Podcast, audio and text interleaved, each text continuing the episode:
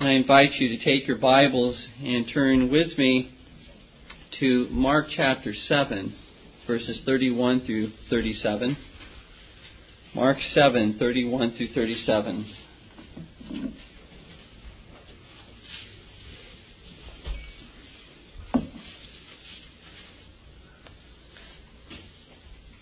There we read the following verses. And again, departing from the coasts of Tyre and Sidon, he came into the Sea of Galilee through the midst of the coasts of Decapolis. And they bring unto him one that was deaf and had an impediment in his speech. And they beseech him to put his hand upon him. And he took him aside from the multitude and put his fingers into his ears. And he spit and touched his tongue. And looking up to heaven, he sighed and saith unto him, Ephphatha, that is, be opened. And straightway his ears were opened, and the string of his tongue was loosed, and he spake plain. And he charged them that they should tell no man. But the more he charged them, so much the more, a great deal, they published it. And were beyond measure astonished, saying, He hath done all things well. He maketh both the deaf to hear and the dumb to speak.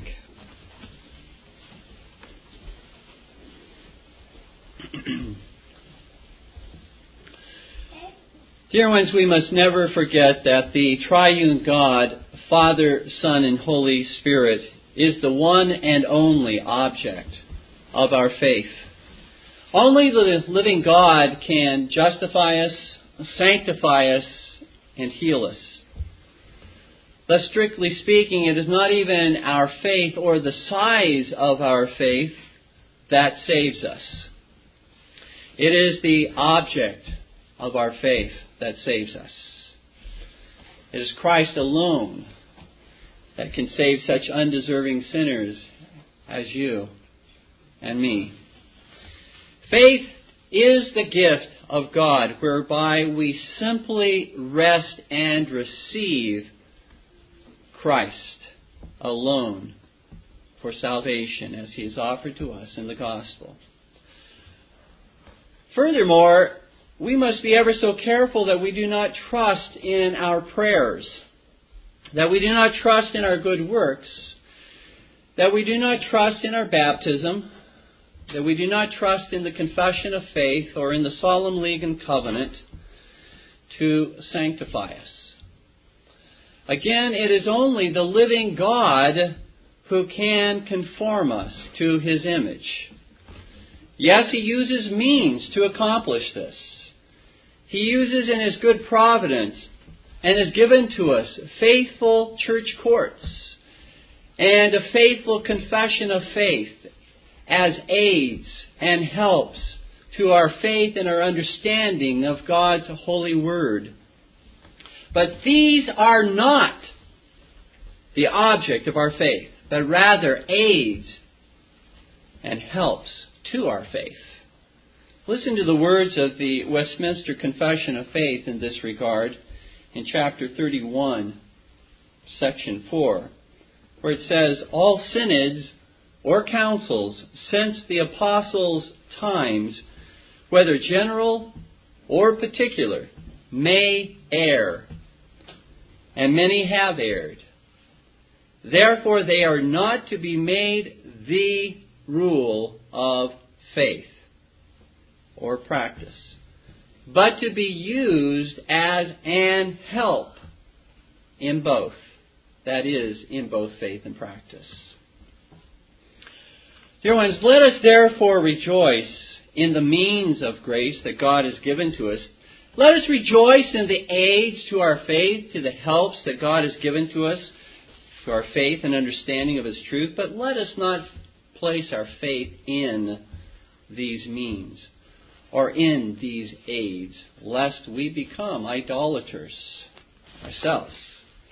This Lord's Day, we are going to see how the Lord Jesus used most unusual means to heal one who was deaf and mute.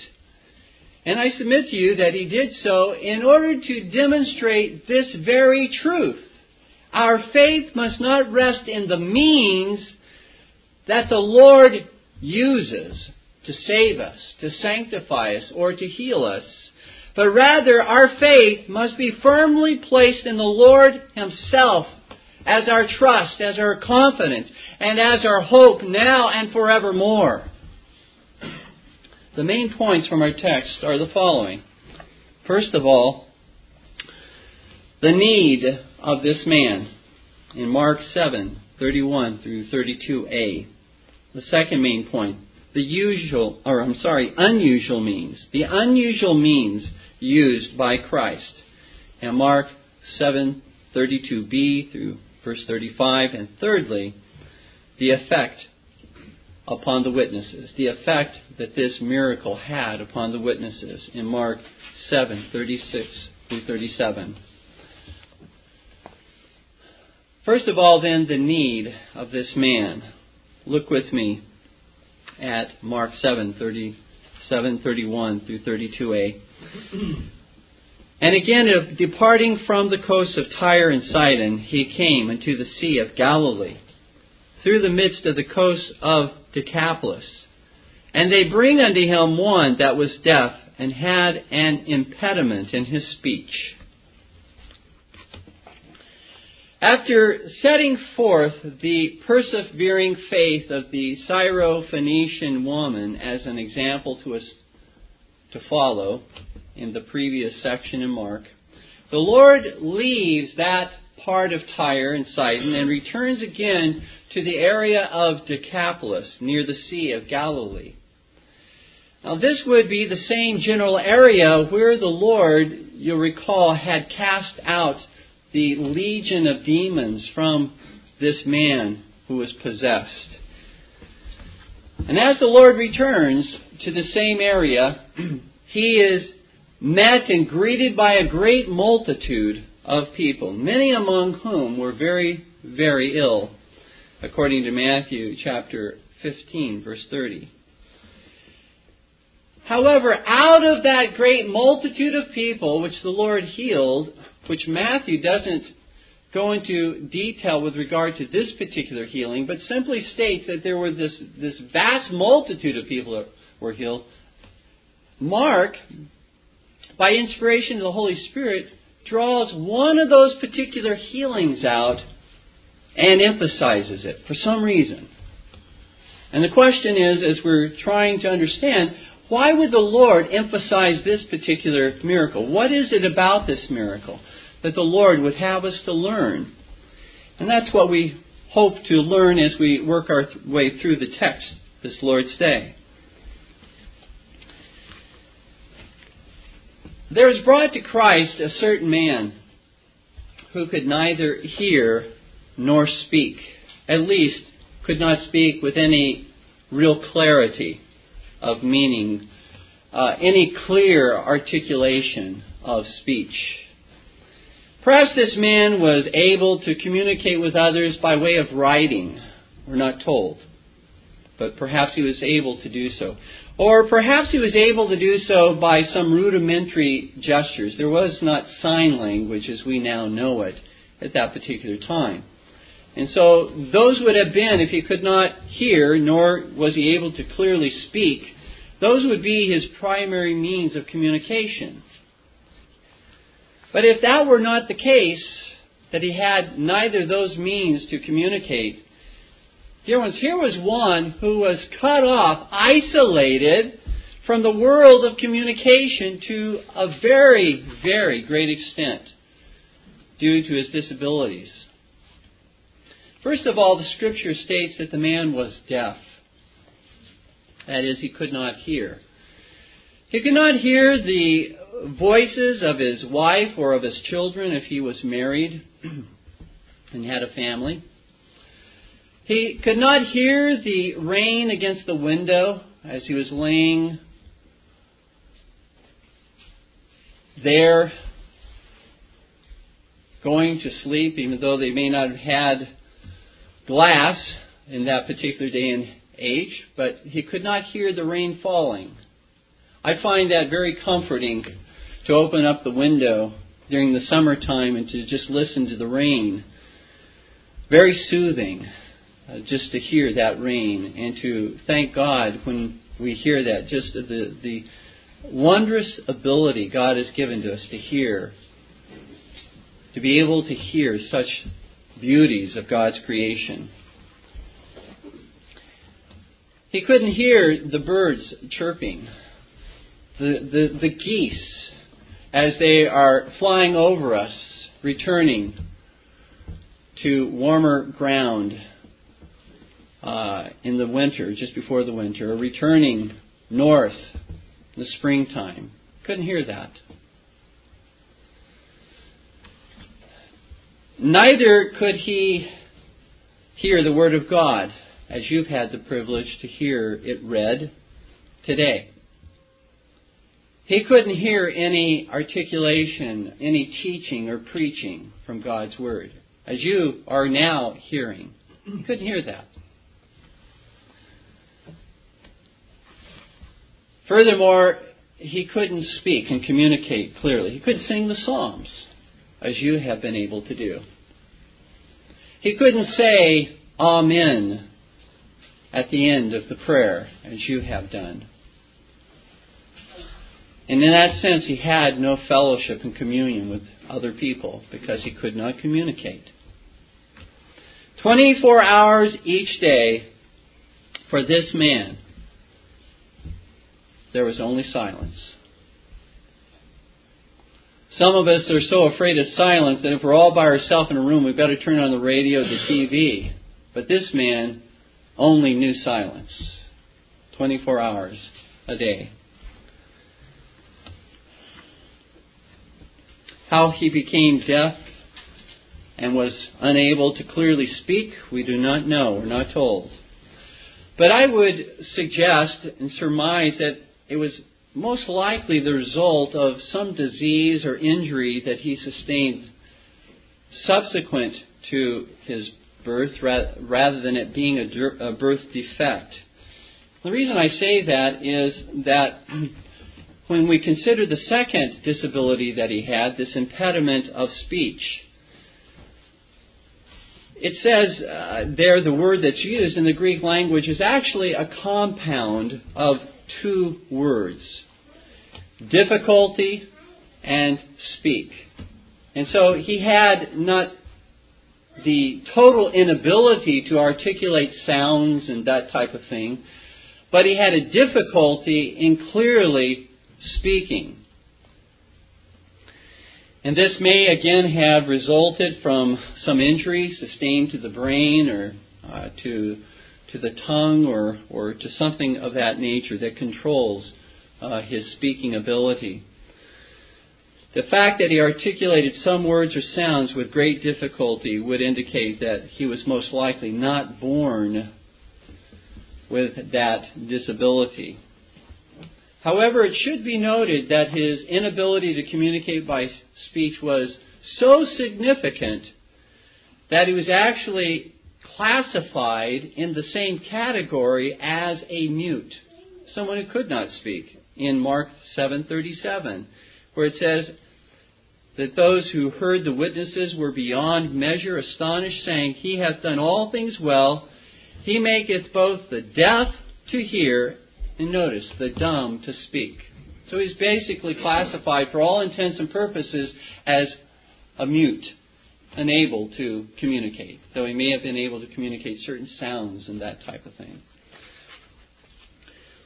Now, can you imagine the temptation to frustration, anxiety, and anger that would likely confront one who at one time had been able to hear and to speak, but now was unable to do so. One who, for the most part of his life, was now cut off from meaningful communication with those whom he loved. Cut off from the corporate worship of God's people and being able to actively participate. Dear ones, have you recently thought to praise God for the ability to hear and to speak? Has that crossed your mind of an amazing gift that is? Not all people, dear ones, in this city, in this state, in our country, in the world, have that ability. Many do not. Why has the Lord chosen to give you that ability and not others? For His own glory, for His own holy purpose. Remember the word of the Lord to Moses in Exodus chapter 4, verse 11, where Moses was complaining about how slow he was to speak, how inarticulate he was, and that he wasn't the right man to go to Pharaoh and to speak to Pharaoh. And after Moses complaining about that, listen to what God says in, in Exodus 4:11. And the Lord said unto him, Who hath made man's mouth? Or who maketh the dumb, or deaf, or the seeing, or the blind? Have not I the Lord? Is it not God who, for his own holy and wise purposes, makes those who are deaf to be deaf, those who are mute to be mute, for his own good reasons. This is the same way that we understand in John chapter 9. In that particular case, there was a man who was born blind, never been able to see. And the Lord said that he has been made this way not due to his sin, not due to the sin of his parents, but in order to show forth the mighty works of God, in order to glorify God at this particular time. And no doubt, even prior to that time as well, to bring glory to God.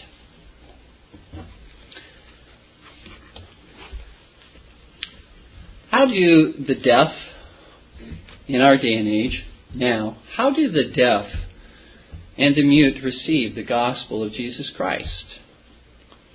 Well, they receive it through either being taught to read or being taught sign language. And that opens up, dear ones, immense possibilities and opportunities for the ministry of the gospel. Have you ever considered the possibility of learning sign language? To be able to extend a ministry of this church, young people, children, growing up, learning how to communicate by way of sign language so that we might have a ministry to those who are deaf. Invite and advertise and say, you know, people who are deaf, we invite you to come to our service because we have someone capable of signing out the sermon so that you can worship with us.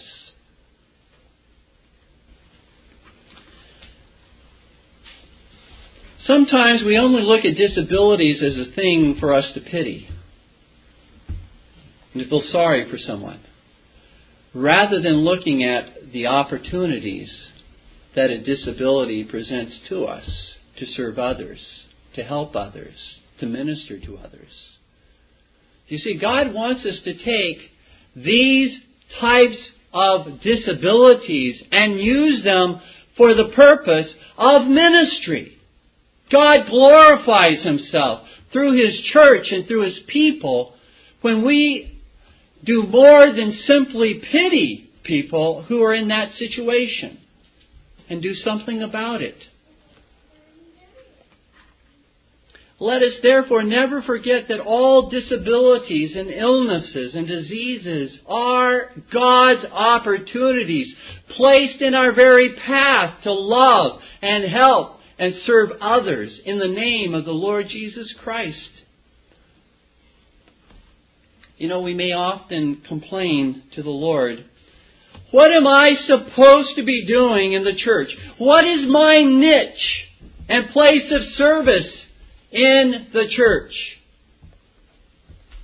Dear ones, wherever there is a disability, an illness, or a disease, there is God's appointed opportunity for your service and your ministry and to use your gifts. Are you waiting for some grand, great opportunity to pop up for you to be of service in the church? Are you taking all the opportunities by way of crises, by way of, of illnesses, by way of disabilities, by way of this to serve the Lord Jesus Christ? When you serve even the least of Christ's brothers or sisters, Jesus has said, you serve him. You are doing unto him what you have done to others, according to Matthew 25, verse 40. Let us consider the second main point the unusual means used by Christ. In Mark chapter 7, verses 32b through 35, we read the following. And they beseech him to put his hand upon him. And he took him aside from the multitude and put his fingers into his ears, and he spit and touched his tongue. And looking up to heaven, he sighed and saith unto him, Ephphatha, that is, be opened. And straightway his ears were opened, and the string of his tongue was loosed, and he spake plain.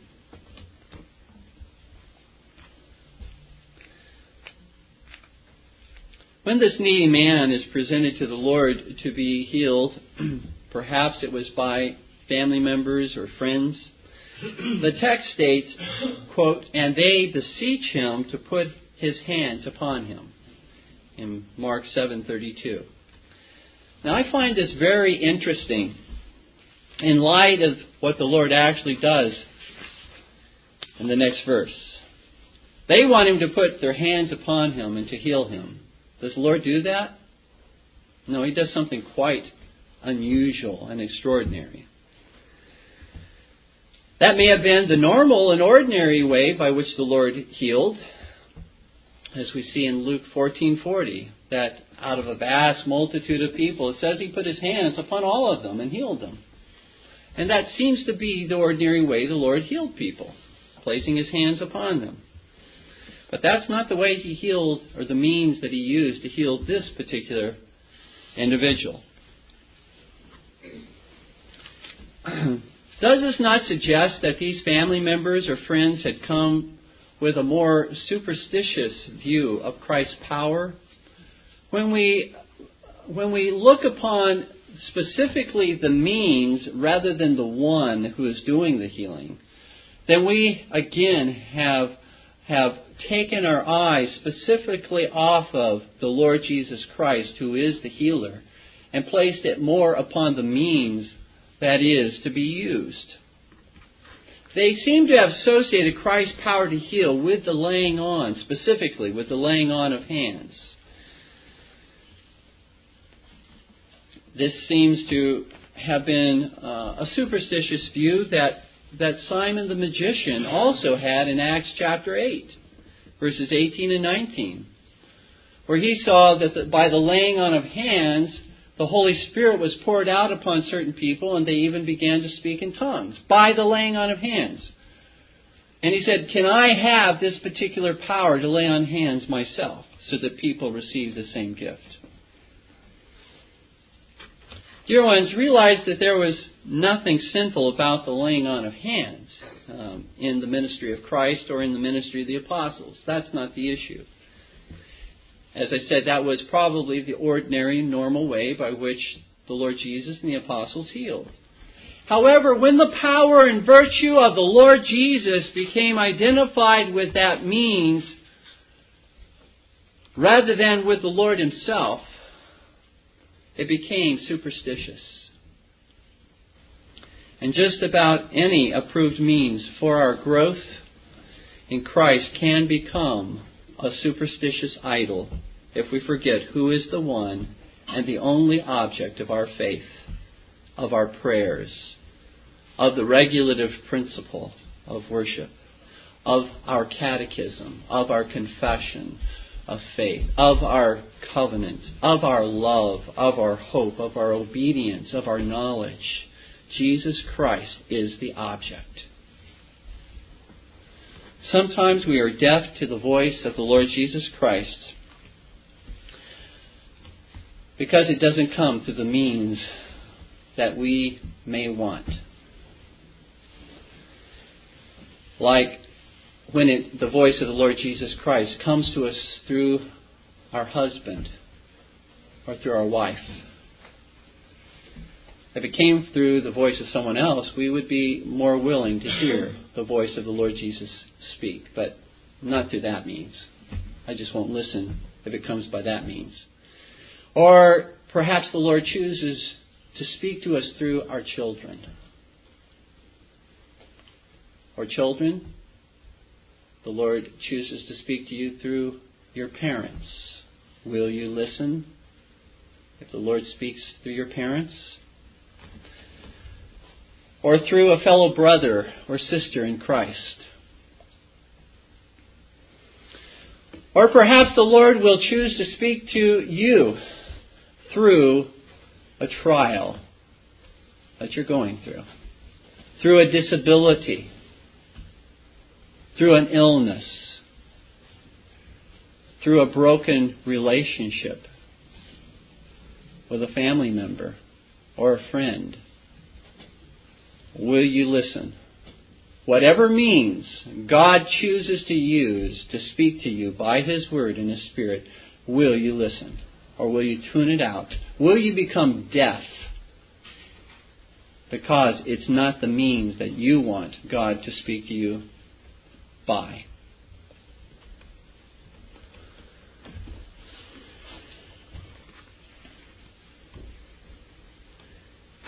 I'm reminded in the Old Testament of how the Lord chose to speak to a very important Syrian captain by the name of Naaman.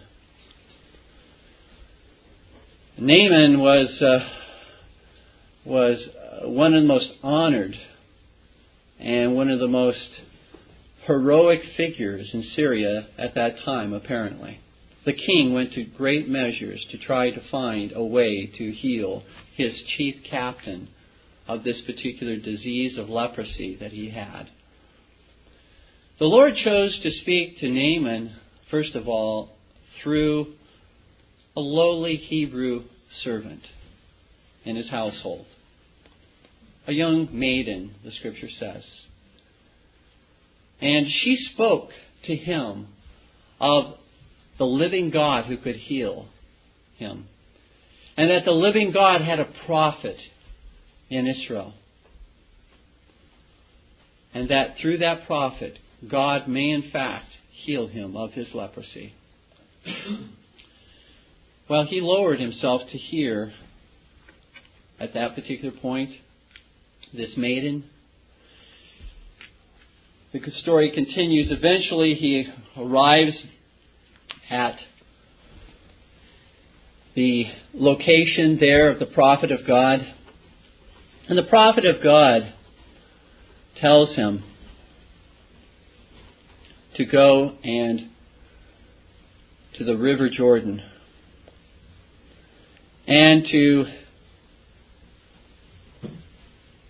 put water upon himself seven times.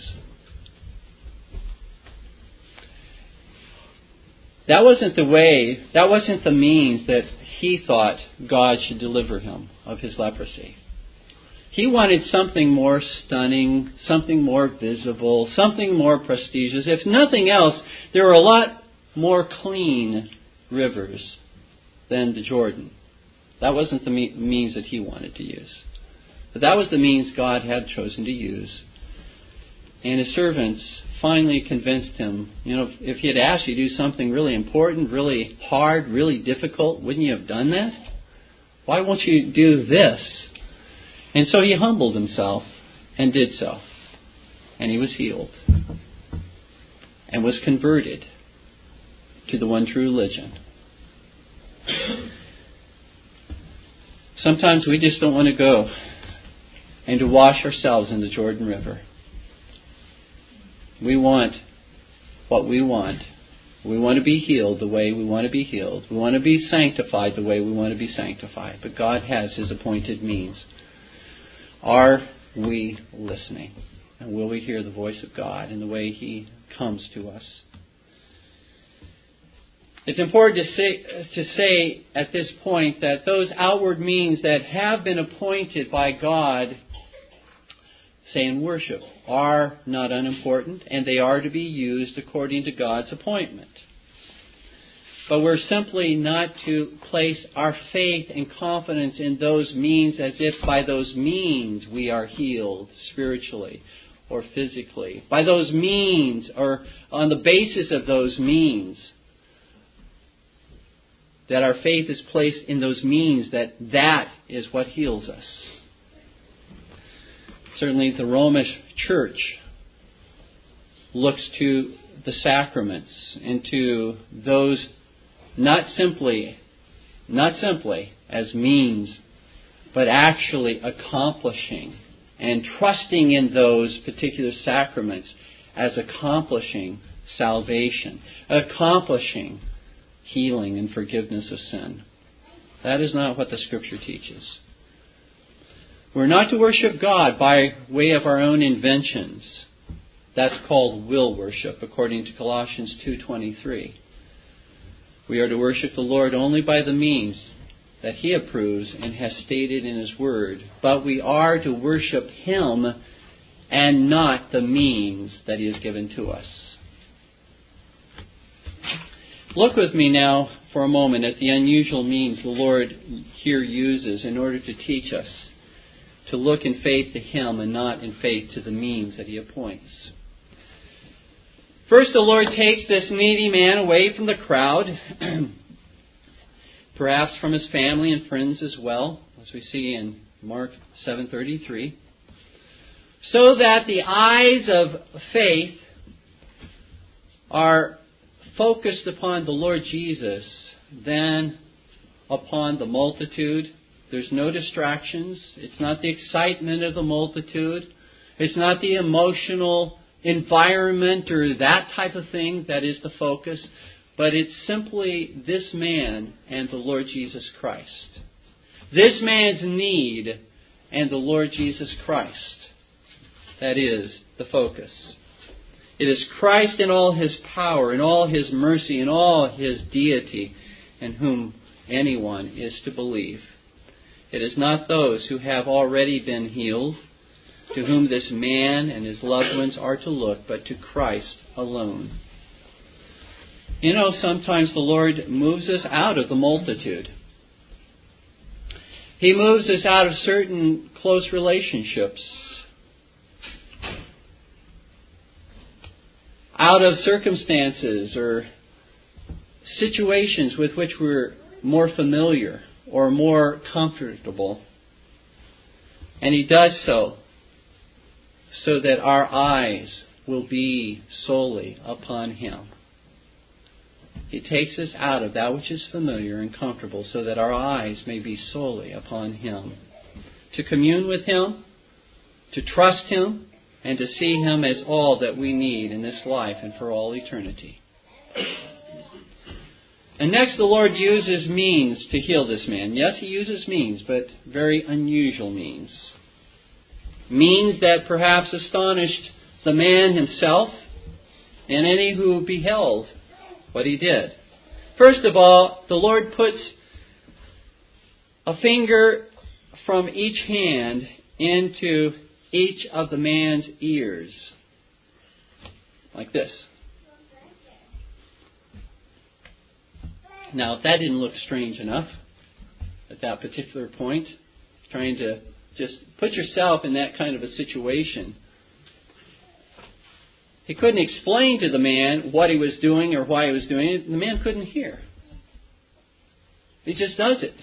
puts his fingers into his ear, his ears. And if that were not odd enough, he spits on his tongue.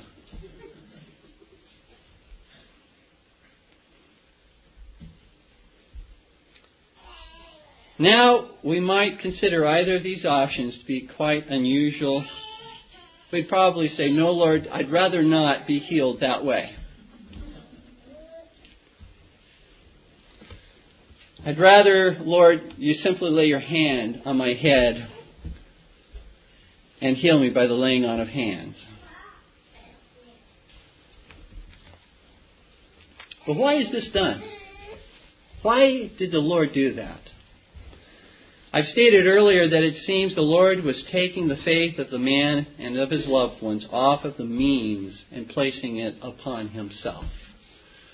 He is able even to accomplish great and mighty things that may seem ridiculous to us.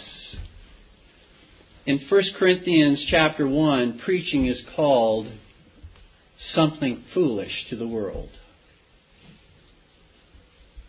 Foolish to the world.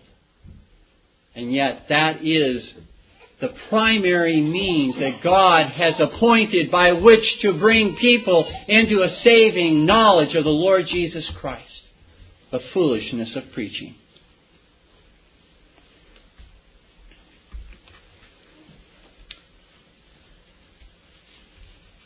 Could the Lord have chosen a more sanitary way to heal this man? Could he have chosen a way to heal this man that was more becoming to our delicate sensibilities? Definitely, he could have done so. But that's the very reason. I mean, that's the very lesson to be learned here. He consciously chose not to use those means so as to challenge us to see we simply must submit to the means God uses. He's the one who provides the means and the healing, and we simply submit ourselves to that. Spitting in the scripture was a sign of shame and contempt, actually. In Numbers chapter 12, verse 14, we find there uh, how a father would show contempt for a child by spitting in their face for something that they had done. In Deuteronomy 25 9, again, someone was shown contempt and shame if they did not, if a man did not marry his deceased brother's widow. If he was single and did not marry his deceased brother's widow, that the widow could come, take off his shoe, and spit in his face as a sign of contempt and shame. And it's often, dear ones, through means and circumstances in our lives that we find shameful and contemptible circumstances that we would choose not to go through, which the Lord uses to heal us of our many besetting sins and causes us to hear His voice and to sing His praise. Think with me a moment of the shameful and contemptible spitting the Lord of glory endured, not for His own sin, but for sinners like you and me. In Matthew chapter 26, verse 67, and Matthew 27, verse 30, it clearly says that he was spat upon. And that again signifies how they held Jesus in contempt. How they were, in effect, showing how much they despised him.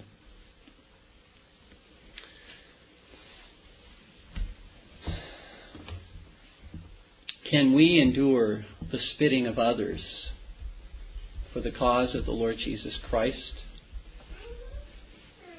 In standing up for what is right and true and faithful? Can we endure that contemptible spitting? Maybe not literally, maybe not in a actual sense, but in a figurative sense, can we endure that kind of spitting? When our names and our reputations are dragged through the mud for being faithful and true?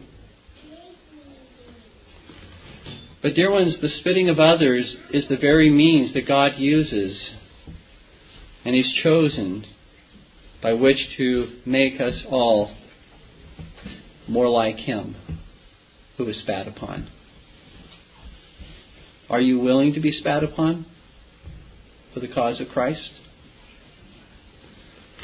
You see, dear ones, the Lord is infinitely more concerned for your character than He is for your comfort.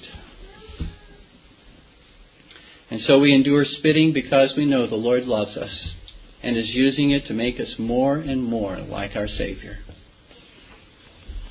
Looking back to our text now, the Lord then looks up to heaven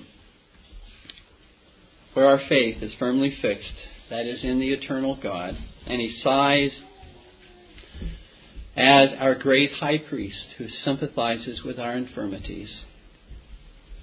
And then the Lord says unto the deaf man, with a speech impediment, Be opened.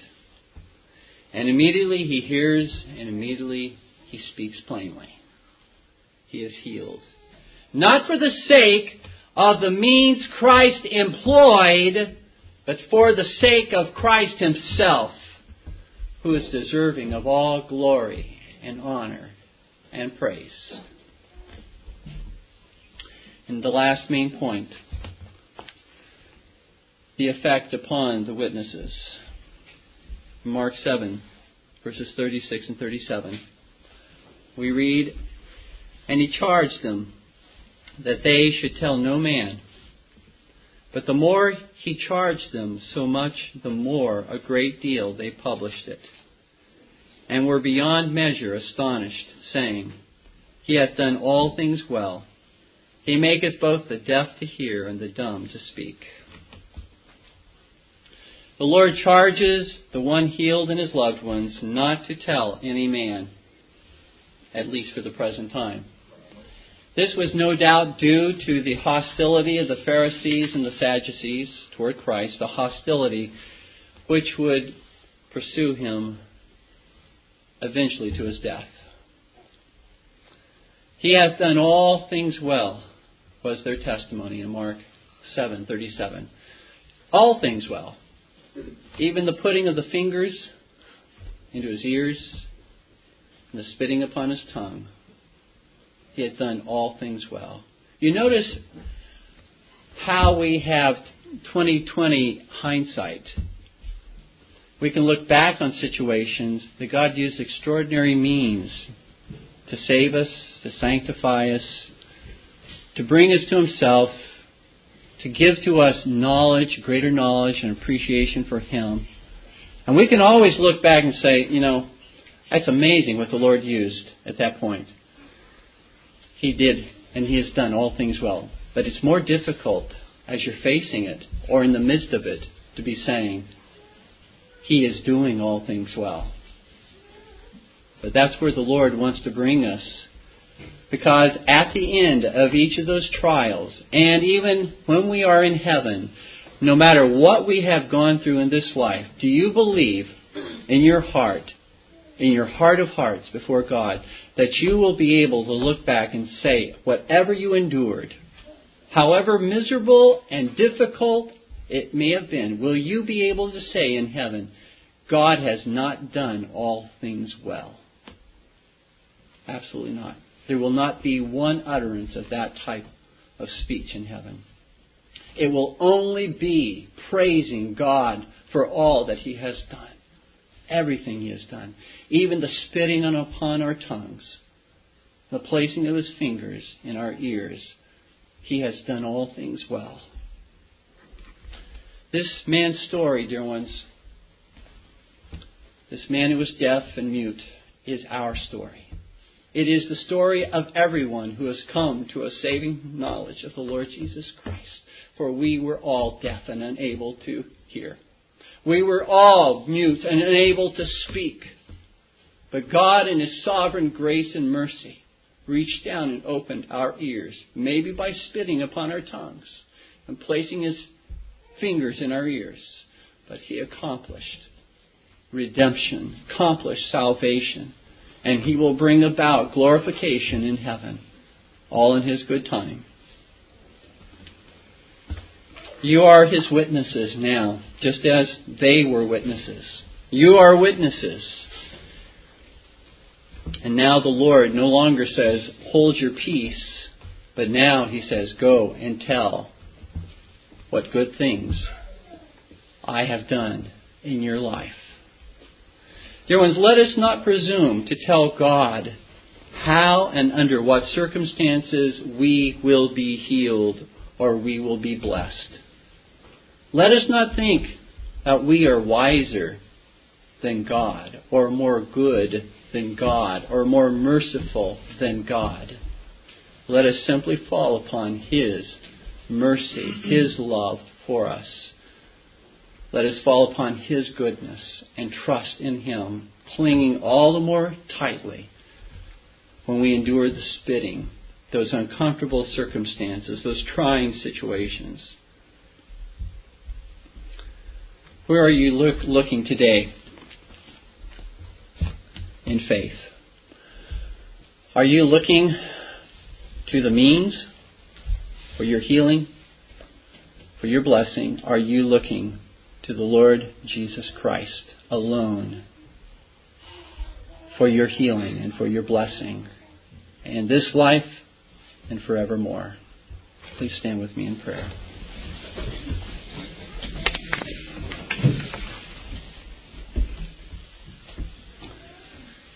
Our Heavenly Father, we praise Thee that our ears have been opened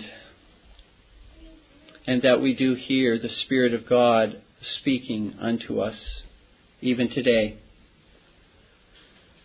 We thank Thee for loosening our tongues so that we can proclaim Thy greatness we pray, our Father, that we would not ignore nor neglect these wondrous gifts to be able to hear physically and spiritually, to be able to speak physically and spiritually. Lord, we pray that we would reflect even this week upon this man's healing as being our healing, as a type of our healing, a picture of our healing. That, O Lord our God, that Thou would help us not to rest in the means that Thou dost choose to use to bring us to sanctification in Christ Jesus, but help us, our God, to rest upon Thee and Thy righteousness, Thee and Thy mercy and grace and Thy love, Thy covenant of grace, which can never change, but is forever secure in the righteousness of our Savior. Our Lord and our God, we do praise Thee and thank Thee. And pray, Father, that we would view as well disabilities, trials, persecution, crises, situations as opportunities to serve Thee and others, not simply to pity others. Let us go forth today, O God, armed anew and afresh to do Thy will, not only to hear it, but to do it. We ask in Jesus' name. Amen. This Reformation audio track is a production of Still Waters Revival Books. You are welcome to make copies and give them to those in need. SWRB makes thousands of classic Reformation resources available, free and for sale in audio, video, and printed formats. It is likely that the sermon or book that you just listened to is also available on cassette or video or as a printed book or booklet. Our many free resources, as well as our complete mail order catalog, containing thousands of classic and contemporary Puritan and Reformed books, tapes, and videos at great discounts, is on the web at www.swrb.com. We can also be reached by email at swrb at swrb.com, by phone at 780 450 3730, by fax at 780-468-1096, or by mail at 4710-37A Avenue, Edmonton, that's E-D-M-O-N-T-O-N, Alberta, abbreviated capital A, capital B, Canada, T6L3T5. You may also request a free printed catalog. And remember that John Calvin, in defending the Reformation's regulative principle of worship, or what is sometimes called the scriptural law of worship, commenting on the words of God, which I commanded them not, neither came into my heart, from his commentary on Jeremiah 7:31, writes, God here cuts off from men every occasion for making evasions, since he condemns by this one phrase, I have not commanded them, whatever the Jews devised. There is then no other argument needed to condemn superstitions than that they are not commanded by God. For when men allow themselves to worship God according to their own fancies, and attend not to his commands, they pervert true religion. And if this principle was adopted by the papists, all those fictitious modes of worship in which they absurdly exercise themselves would fall to the ground. It is indeed a horrible thing for the papists to seek to discharge their duties towards God by performing their own superstitions. There is an immense number of them, as it is well known, and as it manifestly appears. Were they to admit this principle, that we cannot rightly worship God except by obeying His word, they would be delivered from their deep abyss of error. The prophet's words, then, are very important when he says that God had commanded no such thing, and that it never came to his mind, as though he had said that men assume too much wisdom when they devise what he never required, nay, what he never knew.